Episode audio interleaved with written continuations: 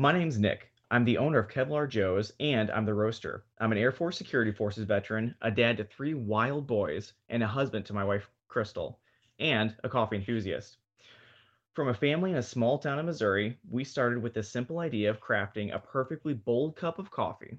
Inspired by wellness and countless pots of stale coffee while deployed, we wanted to craft a bold, clean, and smooth coffee. So we did. And we realized we wanted to share this coffee with our friends. Lord knows we could all use a good cup of coffee right about now. From the farm to your coffee cup, there's nothing like a good, well crafted, and bold cup of coffee. No matter what time of the day, it's there to pick you up, motivate you, and relax you. We hope you enjoy our coffee. Be bold, be humble, be Kevlar. And you can find Kevlar Joe's Coffee Company anytime you want at www.kevlarjoe.com. And for listeners of the Dig Bible podcast, use the code all caps DIG20 whenever you're checking out to get a 20% off discount. Enjoy. Hey everyone, this is Tom Dunn from Through the Black, and you are listening to the Dig Bible Podcast. We should read our Bible. as men digging for buried treasure.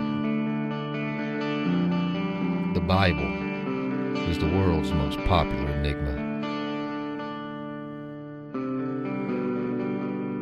Its secrets lost to cultures beneath the sands of time. Or is it? It is the glory of God to conceal things, but the glory of kings is to search things out.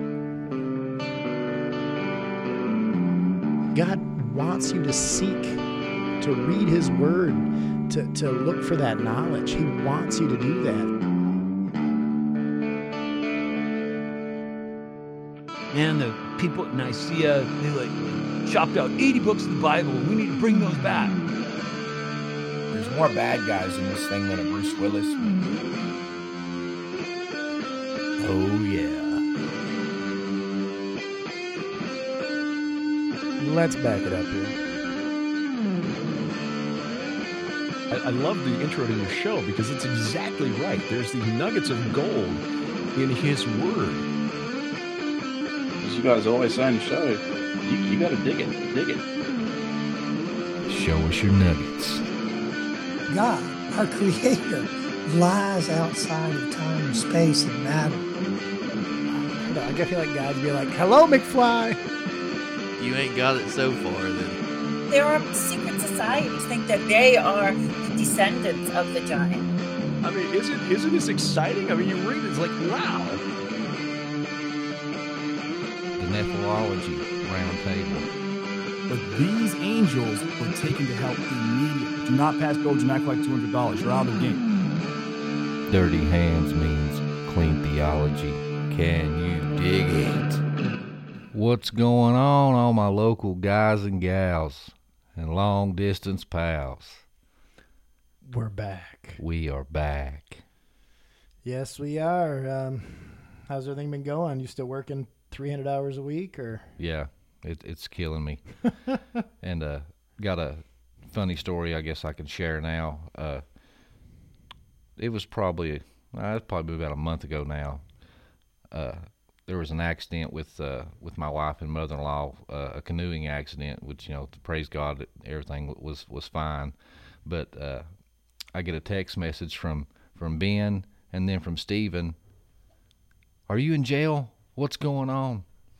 And after everything's settled, Ben was coming through town and saw my car pulled over with like three cop cars behind me. Because I'm at work and my supervisor comes up to me. He's like, you know, there's been an accident. You know, you, you need to head to the hospital. So I mean, I was I was booking it down the road and they pulled me over and. Uh, but once my story checked out and stuff, they let me go. But of course, they didn't let me go without writing me a ticket. but uh, I went went to court uh, over that and everything. Of course, they, they didn't drop the, the ticket, but I didn't go to jail, so that was a good thing. But yeah, bonus. That's a bonus. Yeah, but funny story though. Yeah, I, I get all kinds of text messages from from everybody wanting to know if I'm in jail. So word travels fast in a small town. That's a true story. true story. Uh, That's. I mean, really, for me, same thing. Just busy with work, but um, honestly, uh, gonna be gone this weekend, taking my wife uh, for, uh, for uh, her birthday, her her 40th birthday. Don't tell anybody. Lordy, lordy, Liz is 40. And uh, taking her out of town for a few days, so it'll be fun. I can't tell you where we're going. I guess we could, because you wouldn't find out until after. Undisclosed location. but anyway, uh, you want to lead us off here in prayer? Oh, yeah. Heavenly Father, thank you today. Thank you for the many blessings that you've given us. Uh, I, I'm extremely thankful for the uh, the warm weather. Get out and about and do some things and, and enjoy uh, all the beautiful things that you've created. And uh, I'm just thankful for the show today. Thankful for today's guest, uh, for the, the courage to come forward and, and talk about the hard difficult things and be vulnerable and uh, tell their story today, Father. We're just thankful for that, and we just pray that your Holy Spirit uh, wrap around all three of us and just lead and guide this conversation, and, we just uh, obey your voice and follow. In Jesus' name, amen. Amen. Well, today uh, we got with us uh, author and speaker George Carneal Jr., and uh, he's the author of a book called From Queer to Christ My Journey into the Light. And uh, I'd like to read uh, an excerpt from his website, and that is uh, georgecarneal.com. Uh, it says, Raised in the 70s by a Southern Baptist minister in the ultra conservative Bible Belt, for years he struggled with his Christian faith and same sex attraction. George shares his painful journey through a secular world at odds with homosexuality, in addition to the religious world that is hostile to homosexuals. Uh, by sharing his journey through the eyes and mind of a confused child dealing with the same sex attraction will give some insight into the pain and difficulty of uh, navigating these two worlds. George spent 25 years immersed in the lifestyle and shares his pitfalls of it. This is the journey and what he has learned along the way. And deliverance from that bondage is possible, and that there is hope in Christ. I mean, what a what a powerful message, and uh, just very relevant to, to what's going on today. So, George, thank you for coming and speaking with us today. Thank you for having me on the show. So, uh, tell us a little bit about uh, you and uh, your upbringing and what uh, what got you here today. Well, I was raised in the '70s by a father um, who was a pastor, and I wrote the book "From Queer to Christ" because I really wanted to just detail what it was like to grow up as someone who was struggling with their faith and struggling with the same sex attraction. And I really wanted to just give Christians insight into the mind of a child who is struggling with the issue and what it's like for that individual, and perhaps give them some uh, insight into what it's like to struggle with this issue, to struggle with your faith, what really laid the foundation for me going into that lifestyle, and what God had to do to reveal the lies and to eventually pull me out of that life. So, in my book, From Queer to Christ, um, I'm very, I'm not X rated, but I don't sugarcoat what that life is like because I really want Christians to understand that when you affirm this lifestyle or you affirm those individuals because you feel like it is the most loving thing to do, I hope that you will rethink your stance because you really don't understand the reality of what that lifestyle is like and what you're being told by the media and Hollywood it's it's a very sanitized version and they are lying to you and with that and the LGBT activists and even the liberal theologians who are twisting God's word and pushing the we're under grace, gay is okay narrative. I do take the talking points of these liberal theologians and I debunk them with scripture. So it was really just 25 years of me being programmed in a cult. It's really what it is. It's a cult. And um, just really God having to break down to reveal who he truly is and to help me to see the lies of what I had been programmed to believe, even about him. And it was just really a journey that I just wanted to share with people, but also to give hope to the parents who have LGBT children to know that if God can pull me out of that life after 25 years, there is hope for your children.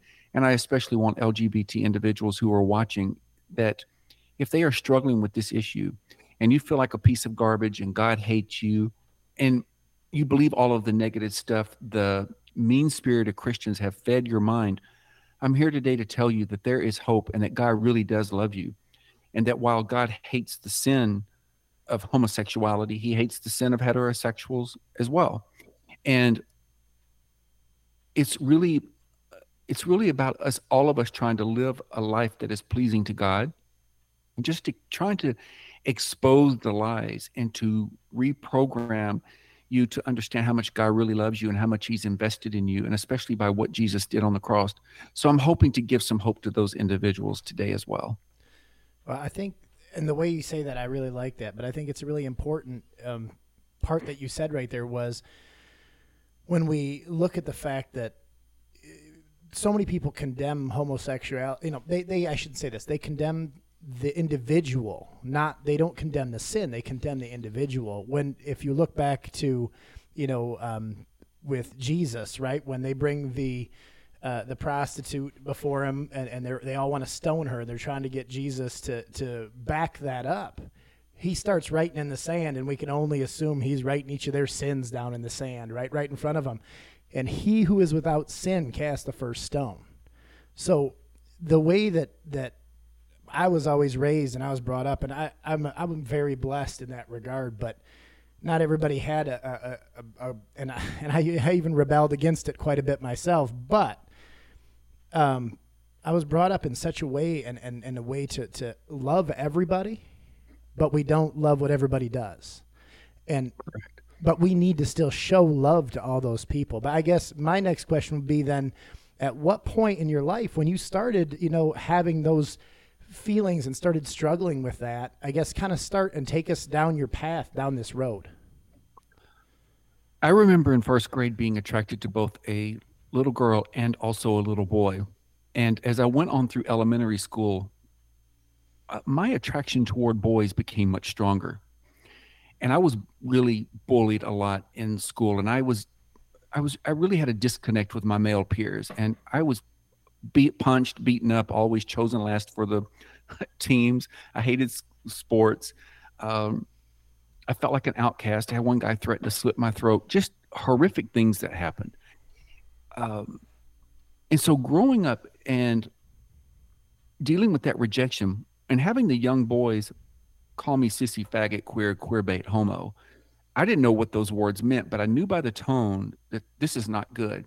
And then when I eventually kind of figured out what it meant, what was confusing for me was how were they able to determine something about me that I had yet to come to terms with myself? So this was very confusing. And in the 70s, you certainly didn't have celebrities coming out. And I don't remember homosexuality being discussed unless it was just in passing by so called Christians or people in general who had very disgusting remarks to make about the homosexuals. So I learned very early on not to trust anyone. And then when I would go to church, and eventually my father, or you would hear other pastors or people talk about Sodom and Gomorrah, that was another contentious thing within me where I, I hated my father for talking about it. I hated God even more because I didn't understand why I was being condemned for something I didn't ask for. I didn't know where it came from. So I thought, well, if you're going to reject me, I'm going to reject you first. And I did. Um, when it came to the Christians in the church, none of them ever spoke in a way of where I felt like I could go to them and really share what I was struggling with. And I didn't even think to go to a library and look at library books because I was scared to death that if I tried to check out something about that topic, that what if someone saw me? So I was in my head a lot, very depressed, angry, frustrated, fed up. I just really had a lot of animosity toward Christians and just my male peers in general. So it was that disconnect with my male peers and with my father, who wasn't very demonstrative in his love. In what really I think laid the foundation and caused me that once I went into a gay bar, I became so easily addicted to that life because it was the first time that I was being treated differently by guys mm-hmm. and being looked at differently. Now, I know now know that that wasn't the right kind of attention I needed, but at that time there was such a void in me with male affection and male bonding because I had a lot of female love around me that I became addicted to that attention, that need to sleep with a guy. And even if it was just to sleep with him to get 10, 15, 20 minutes, an hour of just affection and feeling like I mattered. That's really what drove the behavior. Sadly, when you go into that life, and this is where a lot of LGBT individuals, I think, mistake that what they are feeling is who they are. It feels great in the beginning. We all know that when we're doing something new, whether it's sinful or not, we think, wow, this this is really great. And you feel like it's you, and I'm around people who are like me, and I'm meeting people, I'm meeting friends. I have people that I'm meeting through with the same mindset. Yeah, you're accepted. And because it and because it feels right and it feels good and I'm happy in this, then this must be who I am. And that's how I think you get so easily caught up and ensnared in that lifestyle. But we all know that sin is only fun for a season. And within three years of having walked into a gay bar, and I lived a pretty vanilla life, but, but within three years, I was battling drug and alcohol issues and severe depression. I had a sex addiction. I was a prostitute. And I talk about this in my book. And I eventually attempted suicide. I was just tired of the life. And I just felt like I had no hope. Like, why would God love me? And Christians had already, I had already resigned myself to the fact that I was going to hell because of the mean spirited Christians who would say things like, you know, God hates fags and fags are going to hell and he created AIDS to kill the fags. What kind of hope does this give to these individuals? So um, it was, there was so much turmoil going on and so much sadness and sorrow and so much rage at the same time and trying to understand this monster in my head and my resentment as to why am I saddled with this, but my brothers and my sister are not. Um, sadly, it would be another 22 years before after that before God would truly get me out of that life. So that's really what precipitated going into that life. And what I try to do in the book is just really give some insight into what that lifestyle is like with the drag queens and the drug culture, the drinking, uh, promiscuity, um, how dangerous that lifestyle is. Because what people don't know is that when you're searching and you're trying to meet someone, and especially in the 70s and 80s and 90s, when you didn't have the internet and the and the dating apps, you really had to meet people in bars or back alleys or in parks, really seedy areas, which really could put your life at risk. And what a lot of people don't know is the risk of being raped, dr- drugged, robbed, and murdered by meeting strangers, all for the sake of trying to have sex. And people may look at this from a standpoint of, um, oh, it's just those filthy, disgusting homosexuals having sex. But what made it so seedy was that you couldn't go to, like you can today, um, go out and, and be out, go to a restaurant and meet people, perhaps at mixers or at events where it didn't see so seem so shady and seedy. So um, it's just a really dangerous lifestyle, not to mention all of the sexually transmitted diseases that come from that. And sadly, what a lot of the young gay men especially don't understand is AIDS is hardly talked about anymore.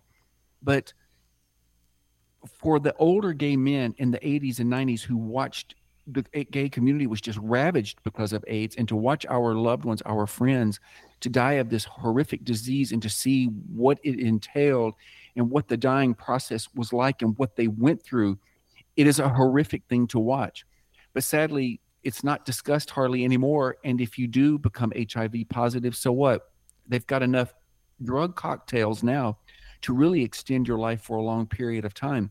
And you even have some gay men who deliberately and intentionally sleep with HIV positive men because once they are diagnosed, they no longer care. They can just go and have sex with whomever they want. Because at the end of the day, they really have no value for their own life. They don't see any hope. And I think that's the message I would like to definitely at least convey today is that it's no different than the heterosexuals who go to the bars and especially women who are looking for love. And we all go through a, a lot of us go through a pr- very promiscuous stage because we're looking for something. But if you truly get to the bottom of the root core issues of what is driving the behavior in that individual, you will find that most have come from broken homes, maybe shame, trauma, rejection, maybe sexual, physical, emotional, verbal abuse. There are a lot of factors at play that really drive that behavior. But if we could, as Christians, just step back and get to know these individuals and love on them and gain their trust and find out what their childhood was like, you're going to see a lot of the issues right there. So you'll know how to pray for them and give them some hope. Um, there's a lot of brokenness in the LGBT community, but I do want the Christians to know God has not given up on that community and he is doing a work in that community. And I hear from gay men from all over the world, LGBT individuals, but mostly gay men, who state they are very miserable in that life. But the media will not highlight stories of those of us coming out of the life because it goes against the narrative. But they are thankful to see that others are leaving that life. And when I see the post, even on social media, of former gay, lesbians, and transgender individuals, they're so thankful to be out of that life. And they talk about how miserable they were. So God is doing a work. People are coming out of that life. And I just hope that people will pray for that community because I really believe God is going to do a work and perhaps a revival will happen in that community. We're not going to reach all of them, but I believe a good number of them, especially those who were raised in Christian homes, are going to find their way back to God. I truly believe that. And I was always of the opinion, you know, I've I've had this conversation with my kids. You know, they have several, you know, gay friends and transgender friends, and we're talking, you know, from my my youngest is in eighth grade, and my oldest is a is a sophomore, and uh, even one of their friends, uh, you know, is a, a transgender. It, it, she's a female, but she dresses as a boy and identifies as a boy, and you know, she comes over to the house all the time you know, we we love on her. We, have taken her to you know amusement parks and spent you know a lot of quality time with her and and just poured out love to her. And I, I told my, my daughter specifically, you know, I said, I'm of the opinion it's the the stereotypes that like plant these seeds. You know, mm-hmm. because like you were saying, you know, just because you know you weren't athletic, you know, or you wouldn't you know, quote unquote, you know, you didn't fit in the box of a, a, a manly man or a kid. You were mm-hmm. different, and you were, you know, called out and made fun of. So therefore, you know, you were you were pushed out. You were exiled. And no, I mean, just just because you know you're not the most athletic doesn't mean that you're you're, you're gay. You know, right. or just because you like fashion or like to dress, you know, certain ways or more flashy ways don't make you gay or less of a man. You know, it's it's the stereotypes. And I told my daughter, I said, you know, your friend, it could be that you know she's just a, a tomboy, and there's mm-hmm. lots of tomboy girls out there that like to play sports, that like to hang out with the guys. That doesn't make her a boy, and it, it's just so scary right now because, you know, we got people passing legislation where you know, six, seven year old kids, you know, their frontal lobe is not even fully developed yet, are allowed to make decisions to, you know, remove their penises and, and remove their breasts and start taking these, you know, hormone replacement therapies and stuff like that. And then it's just, uh, that's one thing I've always thought is just the, the stereotypes. When people don't fit in those stereotypical boxes, they're, they're pushed out and labeled something else. And it kind of plants a, a subconscious seed and pushes them that way. Well, it's funny you say that because I was doing a media interview with a woman who was a tomboy when she was a kid, and when I was I was in my preteens, I used to cross dress and I'd wear some of my mom's high heel shoes and clothes and stuff. But thank God we both it was a phase, and we were so glad that we weren't raised during this time because we might have bought into the oh I'm supposed to be of the opposite sex and destroyed our lives by taking the cross sex hormones or even actually going through with the cross sex surgeries but we moved through that phase. And that's why i think it's so important that no one should be allowed to even go down that path until they are at least 25 and i think from 1825 they should listen to every former transgender individual or those who have transitioned what they've been through the nightmare that they've gone through the botched surgeries the infections and everything that they've had to go through so they can be fully armed and informed with information before making such a life altering decision because they can't change their gender. All they are doing is plastic surgery, and the doctors are getting rich, and they have to pick up the pieces to their shattered lives. So hopefully, your daughter's friend will move through this phase, but I hope she will think twice before going down this path because the cross sex hormones that they will be required to take, not to mention the cost alone of the surgeries and the multiple surgeries that have to be done to even fashion a fake penis. And it's graphic what they do. They these kids need to know the truth. And it infuriates me that the medical community at large is not being honest with the American people or people around the world or parents. And what they are doing is, is when these LG, when the trans individuals go in for counseling, they're they may get one session and they're like, oh yeah, you're trans, and they start fast tracking them to get these cross sex hormones and fast tracking them to start getting the surgeries. And it's just it's infuriating that you can't go into the military until you're 18 or you can't drive until you're 16 or vote till you're 18 or whatever it is um, or, or, get alcohol and what have you but you can decide at seven years of age to go on cross-sex hormones which might thwart your uh, puberty and there are a lot, of, a lot of other issues that will happen as a result of that and then you can make these life altering decisions to your body.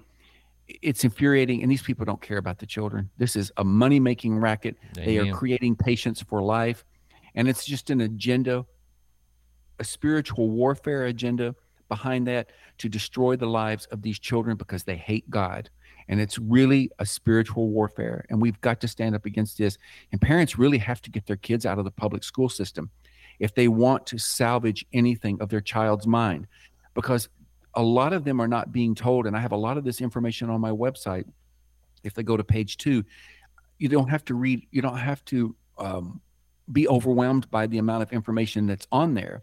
But if you could see the headlines alone, if there's something you're interested in, you can click on it.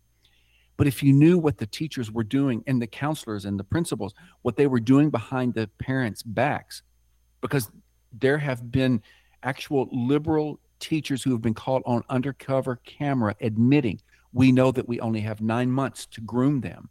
And now from K through 12, they already have the curriculum mapped out to where by the time they graduate from high school, they will have had 12 to 13 years of this indoctrination. Imagine in 10 to 15 more years what this country is going to be like when the, we older ones die off and these individuals' lives and their minds have been destroyed by these lies. Who's going to know what truth is anymore and especially god's truth? That's why we must expose this agenda and get the kids out of the public school system. Look even if you are somewhat nervous about homeschooling a child if you simply teach them how to read and write and their arithmetic and a little bit of history and they know how to write a letter and, and address it i mean they're going to come out far farther ahead than they are through 12 years in the communist indoctrination centers known as the public school system. Most of these kids coming out now are failing. They, they can hardly read. Uh, they don't un- know math. Uh, it's they have been so dumbed down, but yet brainwashed with this LGBT agenda, the the CRT, the critical race theory. You know, white kids being told to hate themselves.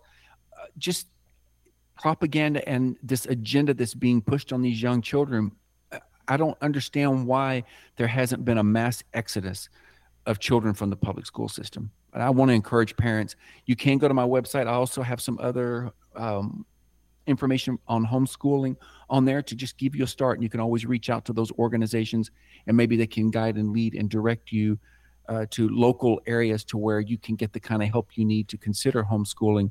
And my website is georgecarneal.com, C A R N E A L.com. So feel free to check it out. There's a lot of good information on there, including they are introducing Satanism into the school systems as well. And I have links to the satanic coloring books that are out there. So a lot of good information, but this is a war for the children and their minds.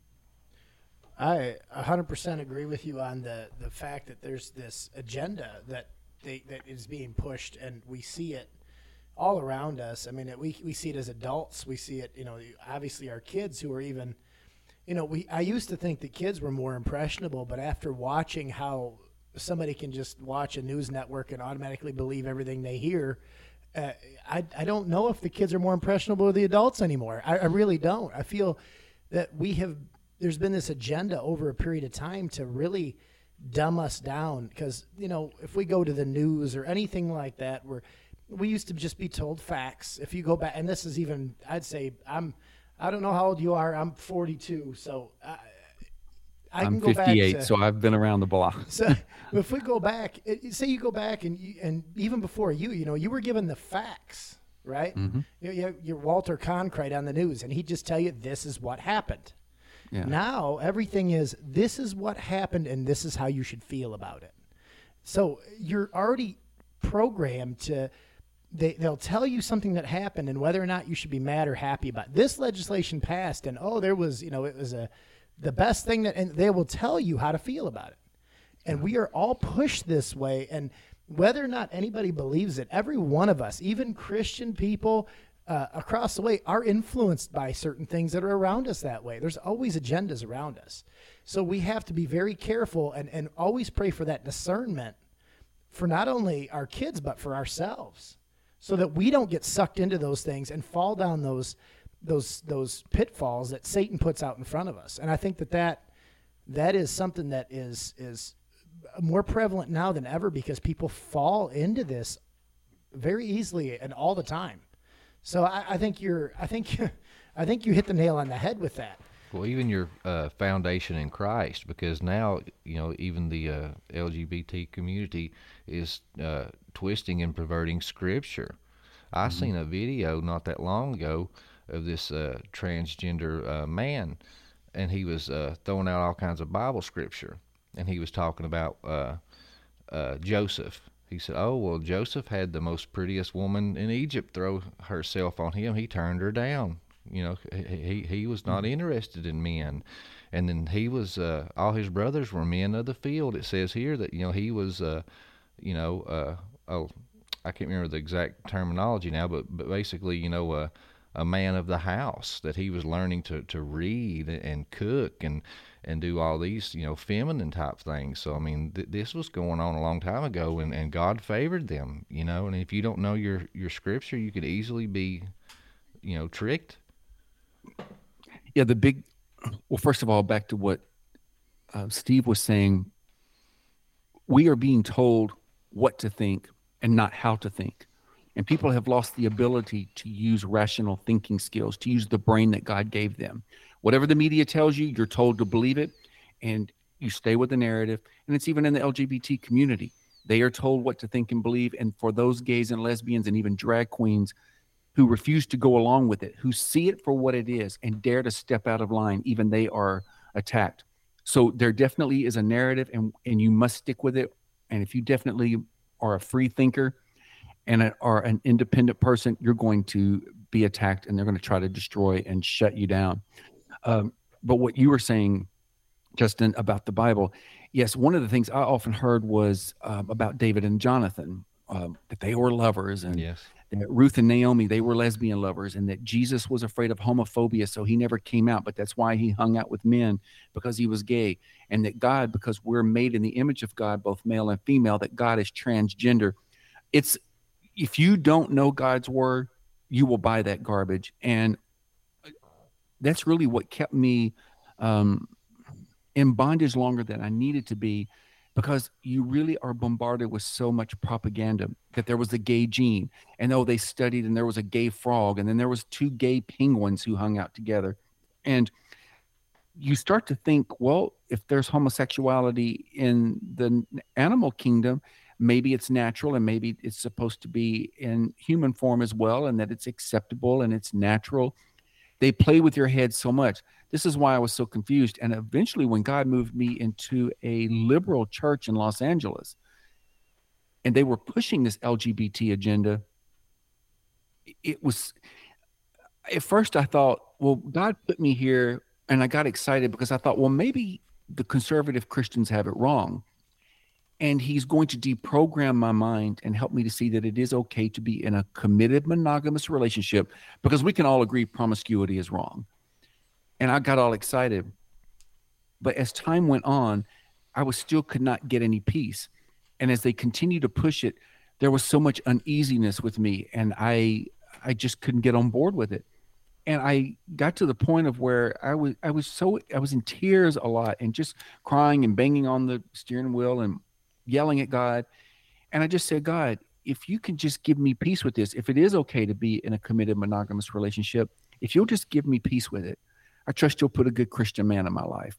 But if, because we all want to love and be loved, and I want to grow old and be with someone who wants to be alone. But I also said to God, but if it is wrong under all circumstances, and if you will help me to know that and give me peace about it, I will still follow you. And I was very sincere in that prayer. And through a series of events that I talk about in the book, I eventually uh, ended up leaving that life. And I've been out for 15 years. Haven't been with a man. I can look at a woman and think she's beautiful. I can look at a man and think he's good looking. But there, that grip, that need, that desire to sleep with someone or even a man has been taken away because what a lot of people don't know is, especially to the LGBT community, when you give your life to Christ and it unlocks the power of the Holy Spirit to start working in your life, it was really through the counseling and what God was doing in my life that helped me to deal with some of my root core issues that I went through as a child. That helped me to overcome the behavior that was driving this need to sleep with men. So that's why I want to say to the LGBT individuals I know it's so difficult when Christians talk about needing to leave that life. And I understand when a parent, especially, is telling you this. And I know for me, when my dad would have this conversation with me, it would feel like he was just sticking a knife in me and twisting it. Because I thought, Dad, you don't really understand. I I am looking for love and I don't want to grow old and spend my life alone. But what I didn't understand was that my dad was looking at this from an eternal perspective, and I was only looking at it from a worldly perspective. And finally, one day when he communicated it that way, it all made sense. He didn't want me to die and go to hell, and he wanted me to have a relationship with God. He wanted to know that he was going to be with me for eternity in God's heavenly home. And when he said it that way, it finally clicked and made sense. And I understood where he was coming from, which is really where other Christians are coming from because they love you enough to tell you the truth because they don't want you to die and go to hell. And God's word is clear that it is an abomination. And there's not one instance in God's word where when the act of two same sex individuals engage in sexual intercourse, it's always spoken of in a negative light. So, so again, when I take those talking points that the liberal theologians give, it's really to debunk that and to hopefully correct a lot of the lies that the LGBT community is being fed, as well as the woke Christians who have embraced this agenda. I'm sorry, but I think that those who embrace this agenda are doing it out of their own ego. It's so they can say to everybody else, look how um, accepting I am. Look how wonderful I am. I'm being Christ like. And all it is is about their ego because until you listen to those of us who've lived in the life, until you understand what the reality of that lifestyle is like, when you are fully immersed in that life, you would be ashamed and I would think mortified to think that you would encourage someone that you love and care about to go into that world because it is a very dangerous lifestyle. And again, I go through some of that in my book. But we must be diligent and speak the truth of God's word in love to these individuals and to deprogram of the lies that they've been fed by the media, by Hollywood, by the LGBT activists, and the liberal theologians. Um, you, you made a great point. You don't have to be a Bible scholar to insure your home and auto with the Better Insurance Agency. So even if you don't know your tabernacle from your tallis, we will still help you shop through multiple insurance companies to find the right coverage and low price. Whether it is home or auto, life insurance, or insurance for your small business, the Better Insurance Agency will be there to help. After all, a better future is built on a firm foundation. Find out more and visit us at www.thebetterquote.com today available only in Virginia and Tennessee. The key point that I that I really want to focus on was you said with love. Mm-hmm. You know, Jesus said love fulfills the law. We have yeah. too many Pharisaic spirits out there in the Christian community, and I've I've spoke about this in, in several episodes. You know, the Christians that you see outside the abortion clinics, you know, with, with the picket signs, you know, you're a murderer, you're going to hell, you know, and hanging outside of the, the, the gay bars, you know, and God hate God hates queers and and things like that. You're just you're hardening the soil for the person that's actually coming with love and a bag of seed to try to throw on that soil. Well, you've stomped that soil, made it so hard it's never going to accept a seed. Mm-hmm. It's it'd been better off if you'd have just stayed home you know you're you're you're ruining the the the pasture for the the next guy that's actually coming to try to sow seeds of love. You know, it's like that old Southern saying. You know, uh, uh, a bee flocks faster to, to honey than it does to salt. You know, yeah. you're going to respond so much better if somebody comes to you, gets to know you, and and invests in you, and lets you know that they love you and comes at you and be like, you know, I love you and what you're doing is wrong. You know, like like you said, your dad said, you know, I, I love you enough to want to see you in the kingdom of God in heaven. I don't want your your soul forever damned. You're going to respond in a positive mm-hmm. way to that versus you know the the other one. Yeah. And thank God I had Christians, other Christians in my life who had gained my trust, who would t- lovingly talk to me about God's word. It's one thing to point out the clobber passages, but you don't just leave a person hanging. Okay, so God says all of this against homosexuality, but then where's the hope? And it's knowing that, you know, God is invested in us, that He knows the number of hairs on our head, that He knew us when He formed us in the womb, that Jesus died on the cross for our sins, and that He has an eternal home waiting for us. He promises He has a mansion for us. And to know that you really matter to God it's it's one thing to give those clobber passages, but then to turn around and give them some hope and say that even if you are celibate and single, look at what the apostle Paul did. Jesus was single and celibate, and look at what he accomplished. And look at his life. Yeah, it's tough. The Christian life is tough. It's not easy. Life is unfair to everyone, but we really must pick up our cross and carry it and follow Christ. Be obedient to what God says and keep our eyes focused on the eternal reward because all of this is temporary and it's going to end. And when I finally got my head out of my rear end and could see that, it helped me to deal with this much easier because I, at times when I get discouraged with what I see going on in the world, or I feel lonely, or I'm losing family members or friends who have died, you know, life is sad at times, but there is a joy that I have of knowing this is going to end. And one day God promises me and promises all of us who accept Christ a place where we're not going to cry anymore, no more tears, no more sorrow, suffering. And it's it's going to be amazing. So that's what keeps me going. And I would just like to encourage those who are also very discouraged now, especially Christians who are going through spiritual warfare, hang in there because it will be worth it. And um, you can't go wrong following Christ. And I would say to the LGBT individuals, if you've tried everything else, what do you have to lose? By just giving Jesus a chance. Sit down and read Matthew, Mark, Luke, and John and look at how Jesus dealt with the outcast, the demonized, the sick, the lost, the suffering, the poor, the widows, the orphans.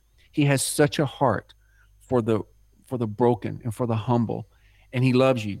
And I just want to say again, if you've tried everything else, what do you have to lose by giving Jesus a chance? I think jumping right on the back of that is the Romans 5 8 and that's a verse that's always spoke to me. But God demonstrates His love for us in this: while we were still sinners, Christ died for us. And it doesn't say, "Well, some of us were sinners." It says we're all sinners, and He didn't die for some of us. He died for all of us. So it's it's so important that we understand, and this is where it doesn't matter, Justin, me, you. We've all sinned. We're I'm no better than you. I'm no better than Justin. Matter of fact, uh, you know, in my eyes, I probably feel like I'm worse at, at, at, with certain things in the past. So, the way that you, the way that we we view sin, we can't put and say, you know, because the way God views sin is once you've sinned, that's it. You, you're you're a sinner, and without Jesus' grace, we'd all be damned. It doesn't matter who you are. We are all in that same boat. We're all going down with the ship, right? So, Mm-hmm. with Jesus, with Jesus' grace by Jesus dying for us on the cross, he gave everybody the opportunity for that grace. And the only unforgivable sin, it says in the Bible, only unforgivable sin is rejection of the Holy Spirit. Mm-hmm. As long as we trust God, if we trust Jesus, we believe that in our hearts, and we repent of our sins, guess what? We're all going to be hanging out in heaven together one day.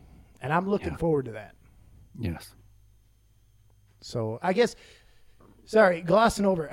I know I, I get sidetracked a lot, and I apologize. But um, oh no, no problem. But uh, I guess kind of next step here, we're kind of go. We've kind of gone a little bit chronologically. Um, I, I kind of want to know how. And you said your dad kind of talked to you a little bit about things and made you see it in a different light.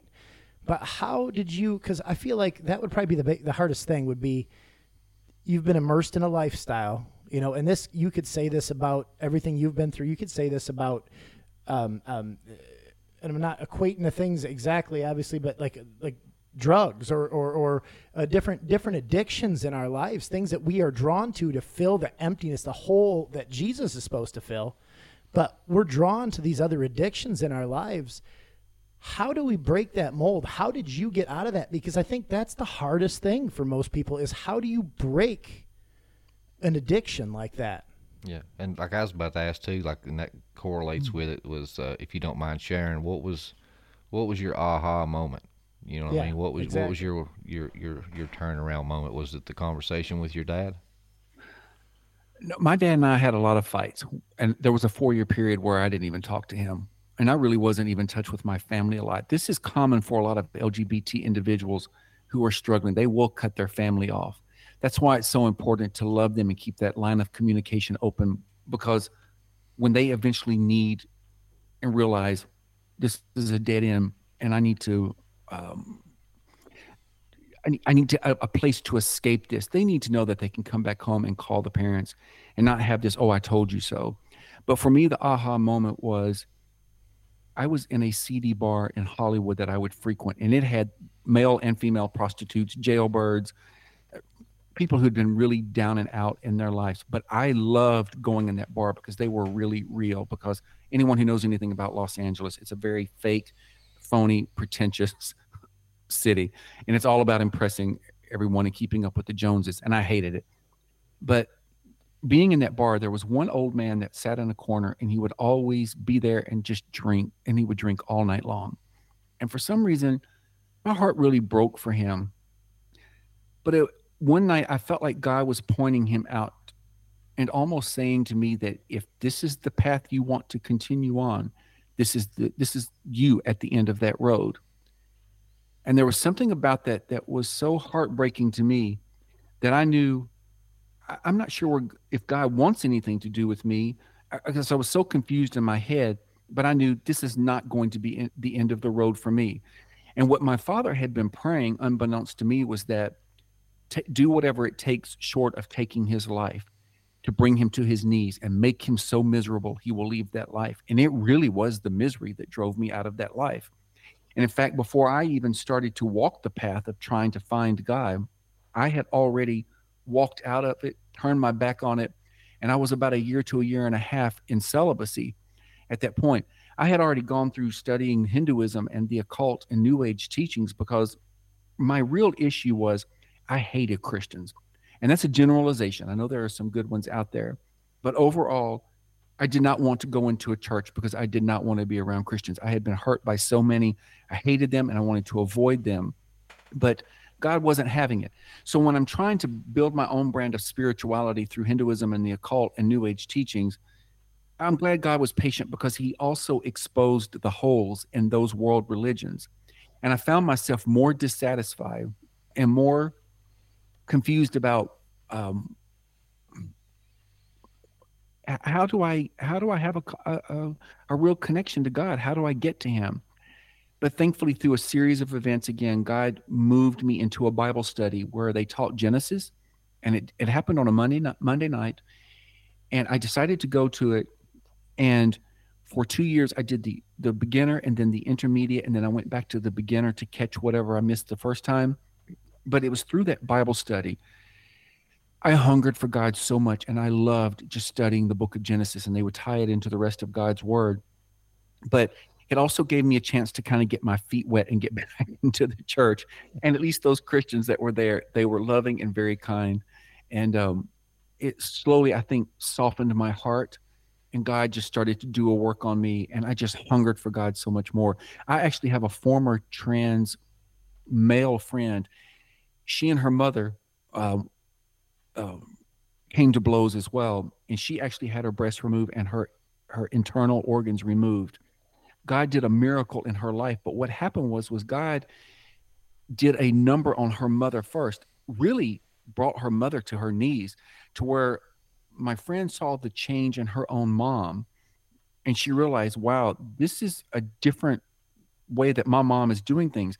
And her mother started teaching a women's Bible class, and she was asking my friend, would you take these courses and put them on the internet so the ladies can read them?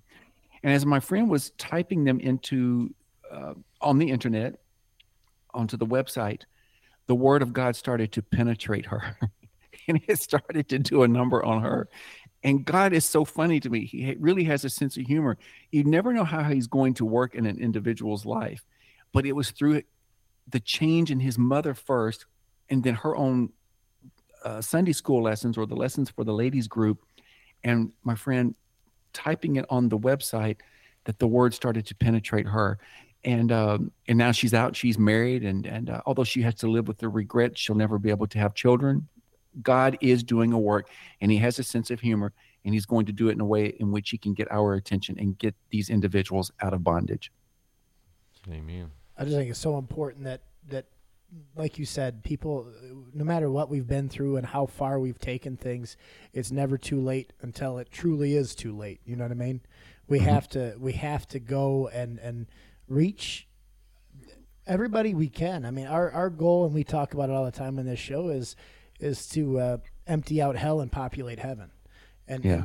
and that's reaching that's trying to reach a lot of different people in a lot of different groups and you know, we love everybody. And and I said it before. I said my main goal always in my life and I have to double I have to catch myself and I think we all do at times is you can't judge the sin. You you you or you can't judge the sinner. You can only judge the sin.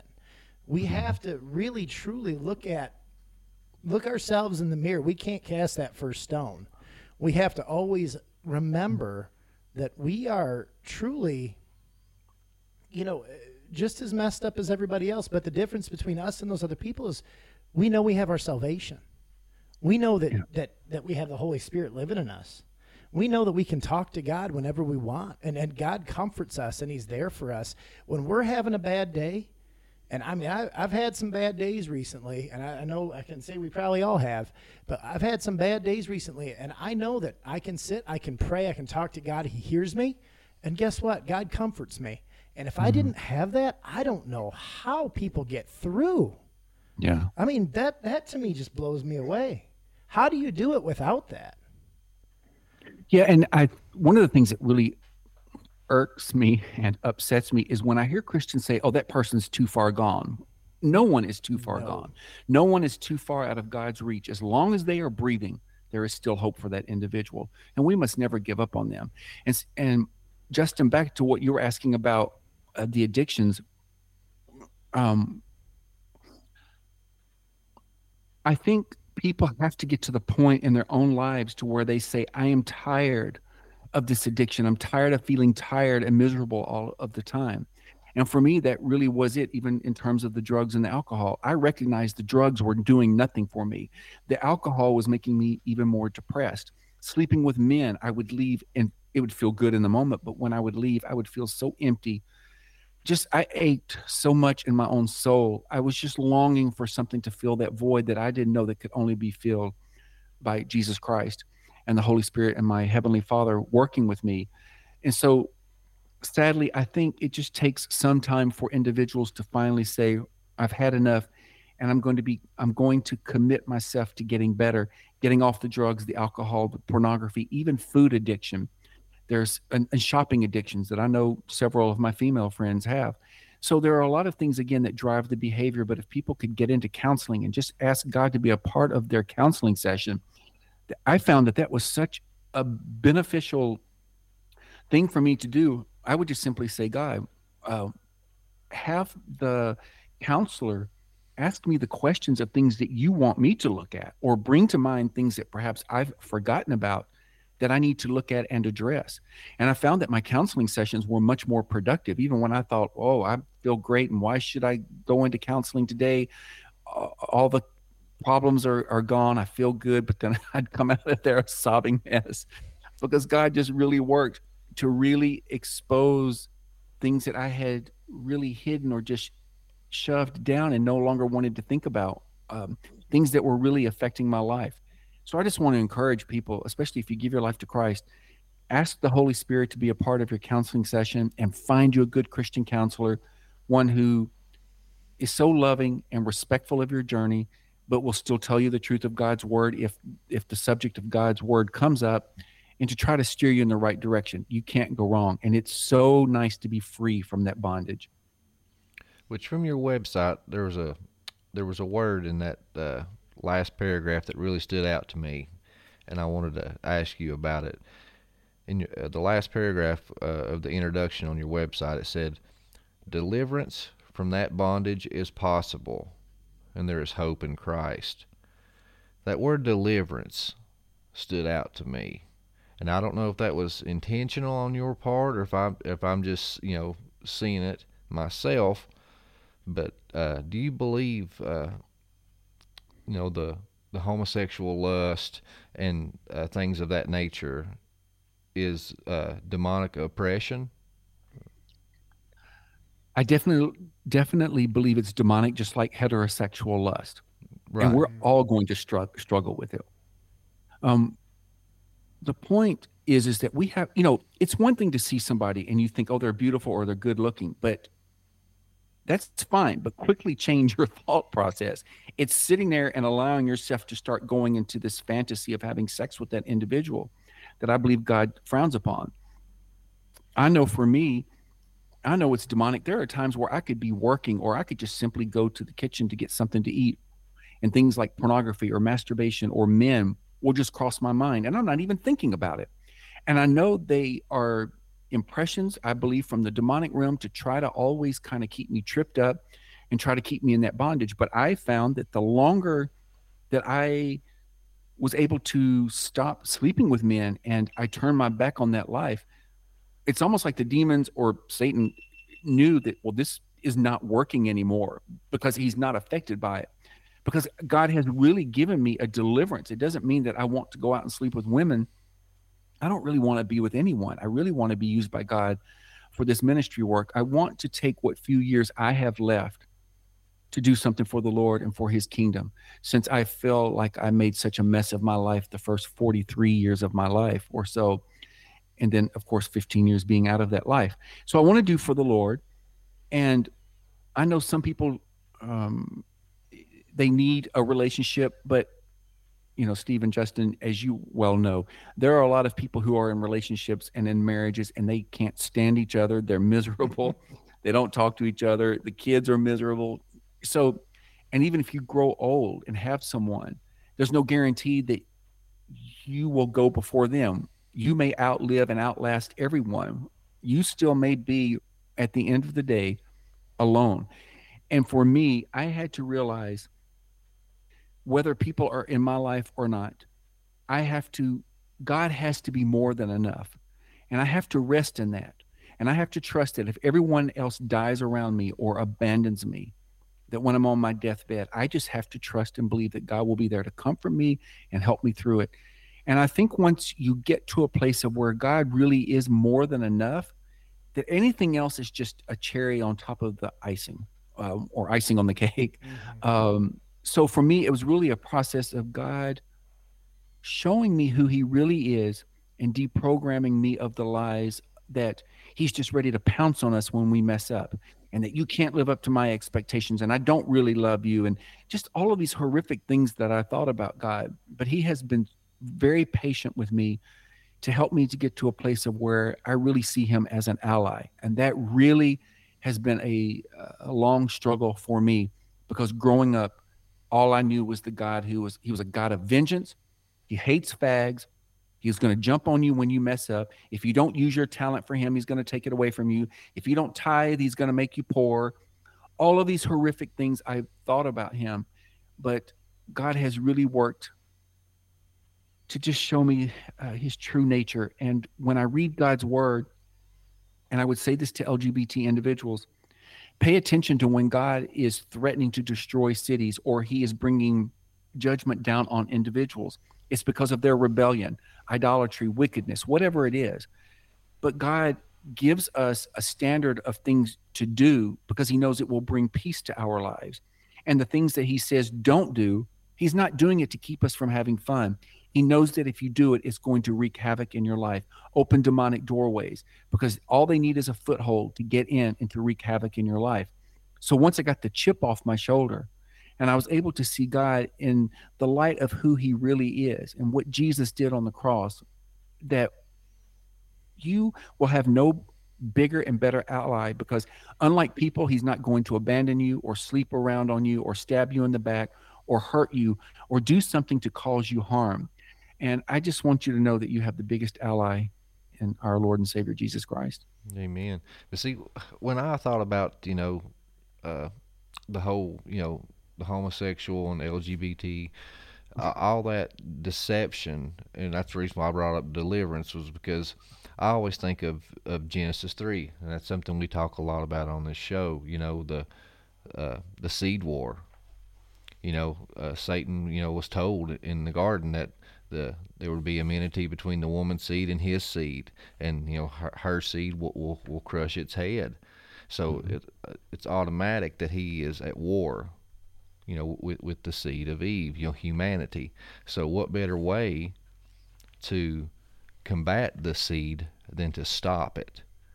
So if you got females removing, you know, their reproductive organs and males, you know, taking, you know, uh, chemical altering, you know, uh, medications and having uh, same-sex uh, relationships and stuff like that, you, you stop the reproduction. Exactly. And I think Justin and Steve, um, to the bigger picture of this, and I didn't know this until I was trying to get out of the life. I had no clue about spiritual warfare. I had no idea that when I was sleeping with all of these men, that if they were demonized, that demons can be transferred through bodily fluids things that a lot of people may not know about. And I slept with a Satanist in Hollywood. I've done a lot of stupid things, slept with hundreds of men. I'm not proud of it. Again, I was looking to fill a void, but God almost had to put me on a crash course of understand understanding demonic possession and oppression, generational curses, spiritual warfare. And I went through. I actually talk about this in my book. Um, I found a place out near Malibu where they did deliverance. And i would go there and try to get deliverance. And i was praying the generational curse prayers and the spiritual warfare prayers. I was so tormented in my mind from that lifestyle that i not only had attempted suicide but all i thought about after that was suicide. I was depressed all of the time. And i didn't understand the battle for the mind and what the demonic activity was really doing. And all i can say especially to the lgbt individuals or anyone who is struggling and you're tormented in your mind, when I truly repented of what I had done and told God I was sincerely sorry, and I named everything I could think of that I had done that would have been deemed wickedness in His eyes, and asked Him to forgive me, and asked Him to come, Jesus, to come into my life, truly meaning what I said, and got baptized and what have you, three things happened. First of all, I knew God had given me peace about my past. I just felt like somebody had taken me and turned me inside out and just washed me. But secondly, that torment in my mind was gone just like that.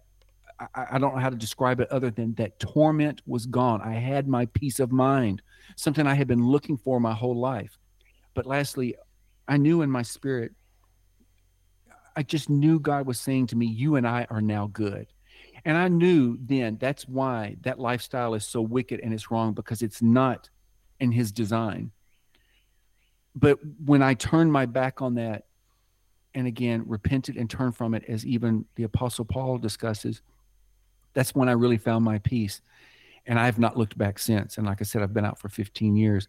I just want people to know you can't keep one foot in the world and one foot in the church or in God's word and think you can ride that balance. As long as you choose to think that you can kind of do what you want and you can sneak around nothing's happened to me. God will wink his eye. He's not going to really do anything. You're sadly mistaken. And at some point, you're going to reap what you sow. What goes around comes around. Karma, whatever you want to call it. But God's word is clear. You reap what you sow.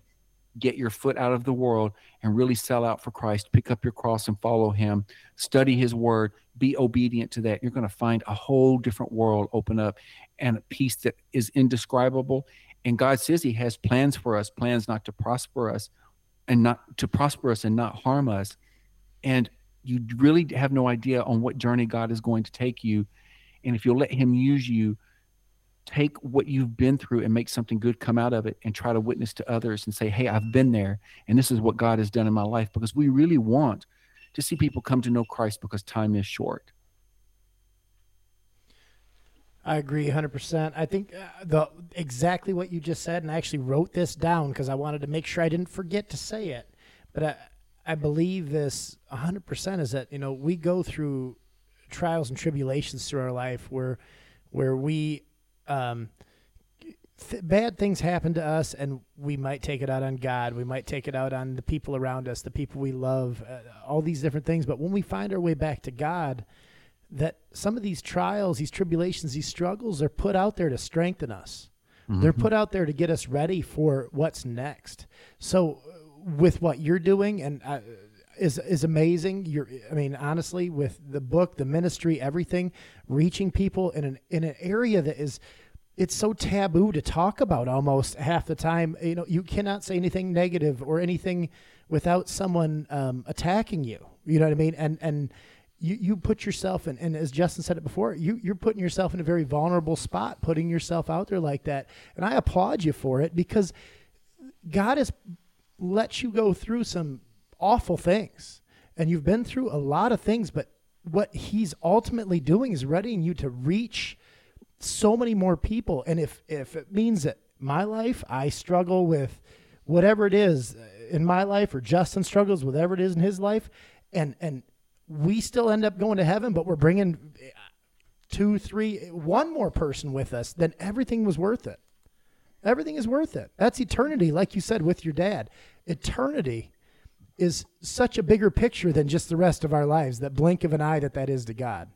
And I think that's such an important way to look at it. And I think it's just an amazing, uh, an amazing thing that, that we have to keep reaching out and talking to the, the, the church and to, to other Christian individuals and just letting them, you know, encouraging that love for everybody.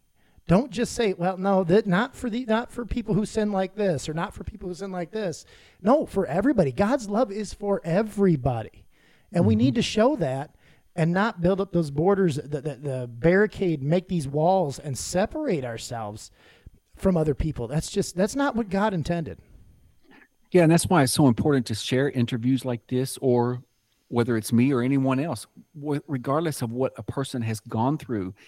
Get individuals like us into the churches to sound the alarm or conferences and get especially the youth in there because a lot of Christians have the mindset, well, if we talk about this, we're going to plant a seed. The kids are already being groomed with this in the public school system and by the media and Hollywood, the movies, the music industry wouldn't you rather have somebody come in and say, look, here's a different narrative and here's the reality of that life to try to get them uh, to keep from making such a horrible mistake of going into that lifestyle.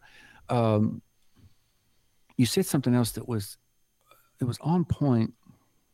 That's rare. So please remember it. Um, oh, about the being liked. It's important for Christians to understand you cannot talk about Jesus and have people love you. And I want to make sure that my testimony and where I am is all because of God. I give him all the glory and Jesus and the Holy Spirit. The only reason why I'm able to do what I do is is because when I turned back my back on that life, I lost about 90% of my LGBT friends. And these were people I loved and cared about. And I cultivated those friendships. And I went through a deep grieving process at the quick loss that happened as a result. When I released the book, the fallout that came from that, doing this ministry work, the attacks I've gotten from the LGBT community, and what have you. The blessing in all of it is, is that I no longer care. I'm so used to the loss and the sadness and sorrow that God has almost just strengthened me and hardened me to it to where I don't care anymore if people like what I'm saying or not. It's like my dad said, we got to focus on getting these people to come to know Christ. And for me, the reason why I continue doing it is because I don't want my LGBT friends to die and go to hell. Whether they believe in hell or not is irrelevant to me. It doesn't matter what they think, feel, or believe. All that matters is what God says. And Christians have got to stop worrying about being liked. You're going to stand before God one day on Judgment Day. Do you want to have been known as a coward and a wimp who cared about being liked more than thinking about a person's soul and where they will spend eternity and how grateful they would be that someone mm-hmm. like you came along and told them the truth so they won't go to such a horrific place? That's why we must. There, there, this is a no brainer. We got to stop worrying about being liked. We must absolutely, absolutely do what God commands us to do, and that is to share the gospel and do it in love and hopefully plant that seed. And don't worry about trying to change that individual. We have no power. It's God's problem. He has the power to change them. But by us planting the seed, you never know what God is going to do in that person's life. So when others come along, they will be able to water that and help bring them to the next level and hopefully closer to actually humbling themselves and giving their lives to Christ. And time is short. There's no more of this playing church and playing Christianity. We must think about our, our loved ones. And I, I just want to em- encourage everyone to please be bold. If they get offended, they get offended. I'm not worried about people unfriending me on Facebook or people cursing me out or whatever. I'm not going to argue with them. I'm I'm not going to debate them. You're not going to change my mind. I've listened to the propaganda. You had 25 years of my life to convince me that this was the lifestyle and that God was eh, okay with it and, and that peace and joy and happiness can be found at the end of that gay rainbow. And it's not, and you can't. And I've seen the casualties in that life. We must be honest and start trying to help these individuals out of this bondage. And that goes for women who've had abortions, knowing that what's done is done but forgiveness is available for all, knowing that they can come to the cross and still find that same forgiveness as well. That's how amazing and wonderful our God is, and how gracious He is, and how He's in the saving business and He's in the deliverance business. We must be bold. Love it. Man, that's awesome. That was. I was felt really- that. Yeah, it was good. Well, George, this conversation's been amazing. Um, absolutely loved every second with you. If you'd like to go ahead and uh, let everybody know where they can find your book, any information, your website, go ahead. And uh, right now's the time. Um, my website is George Carneal, Car C A R Neal N E A L dot com. You'll find information on the book and various places where you can buy it. Um, you'll see some media interviews, my Rumble and YouTube channels, and what have you. If you want to get more information that way, uh, there's even a how to know how to come to Christ, how to come to Christ section as well as a message that I just quickly typed out to the LGBT individuals, just doing a simple plea to them. Please read that. At the very bottom, you'll see uh, um you'll see um, a list of what is on page two of my website, exposing a lot of the stuff, including the Christian persecution, the laws that are being implemented, and what's coming down the pike. I want to say to Christians, you really have no idea what's coming because the agenda behind the agenda is to truly silence Christians and all opposition to this agenda. And the end goal is to uh, legalize pedophilia. And if you knew the laws that were already being imp- enacted around the world, from Canada to uh, Germany, the UK, Sweden, if you knew what was happening to people over there, where they're being arrested for simply, if you can't even stand outside of an abortion clinic and pray, or if your child wants to transition and you don't support that, you could have that child removed from the home. You could be arrested. If you tweet something that offends someone, even regarding Islam, you could have the police show up at your door and be arrested. It is getting to the point now of where if you just offend someone or hurt someone's feelings or talk about the gospel, which is harmful to the community, you could find yourself being arrested. Currently in the US, they are trying to shut down even counselors from even suggesting that you can change your um, who you're attracted to. Uh, they're really trying to silence all opposition and anything that would suggest that you can get help. Even though the LGBT community refuses to believe that there are LGBT individuals who don't want to be saddled with those feelings and who so desperately want the counseling so they can get that healing because they so desperately want families and they want to have children. And so you've got the LGBT militant activists trying to even shut that down. I'm telling you, what's coming down the pike if Christians don't wake up and stand up against this, if you are incensed by what has been happening these last few years in this country, but you vote Democrat, this is not a pro Republican thing. This is not about politics. You must look at the policies that are being pushed by the Democrat Party. They are anti God, they are pro communism, and they are pro everything that God deems wicked and that they hate. And that's why we must. So if you vote Democrat, don't complain because one day grown men and women will be legally able to have sex with your children and grandchildren and don't say one word about it if you continue to vote democrat it's coming down the pike they are already grooming the american public to to accept pedophilia as a sexual orientation that will be under p for pedosexual or map for minor attracted persons they will put it under the lgbt umbrella and then once they do and legalize it if you dare to complain, they will, will can and will arrest you for a hate crime. That's what's coming down the pike if we don't wake up and fight back against this agenda. Man, just it's just crazy. We're that that far gone and that uh, disconnected, but it's the truth.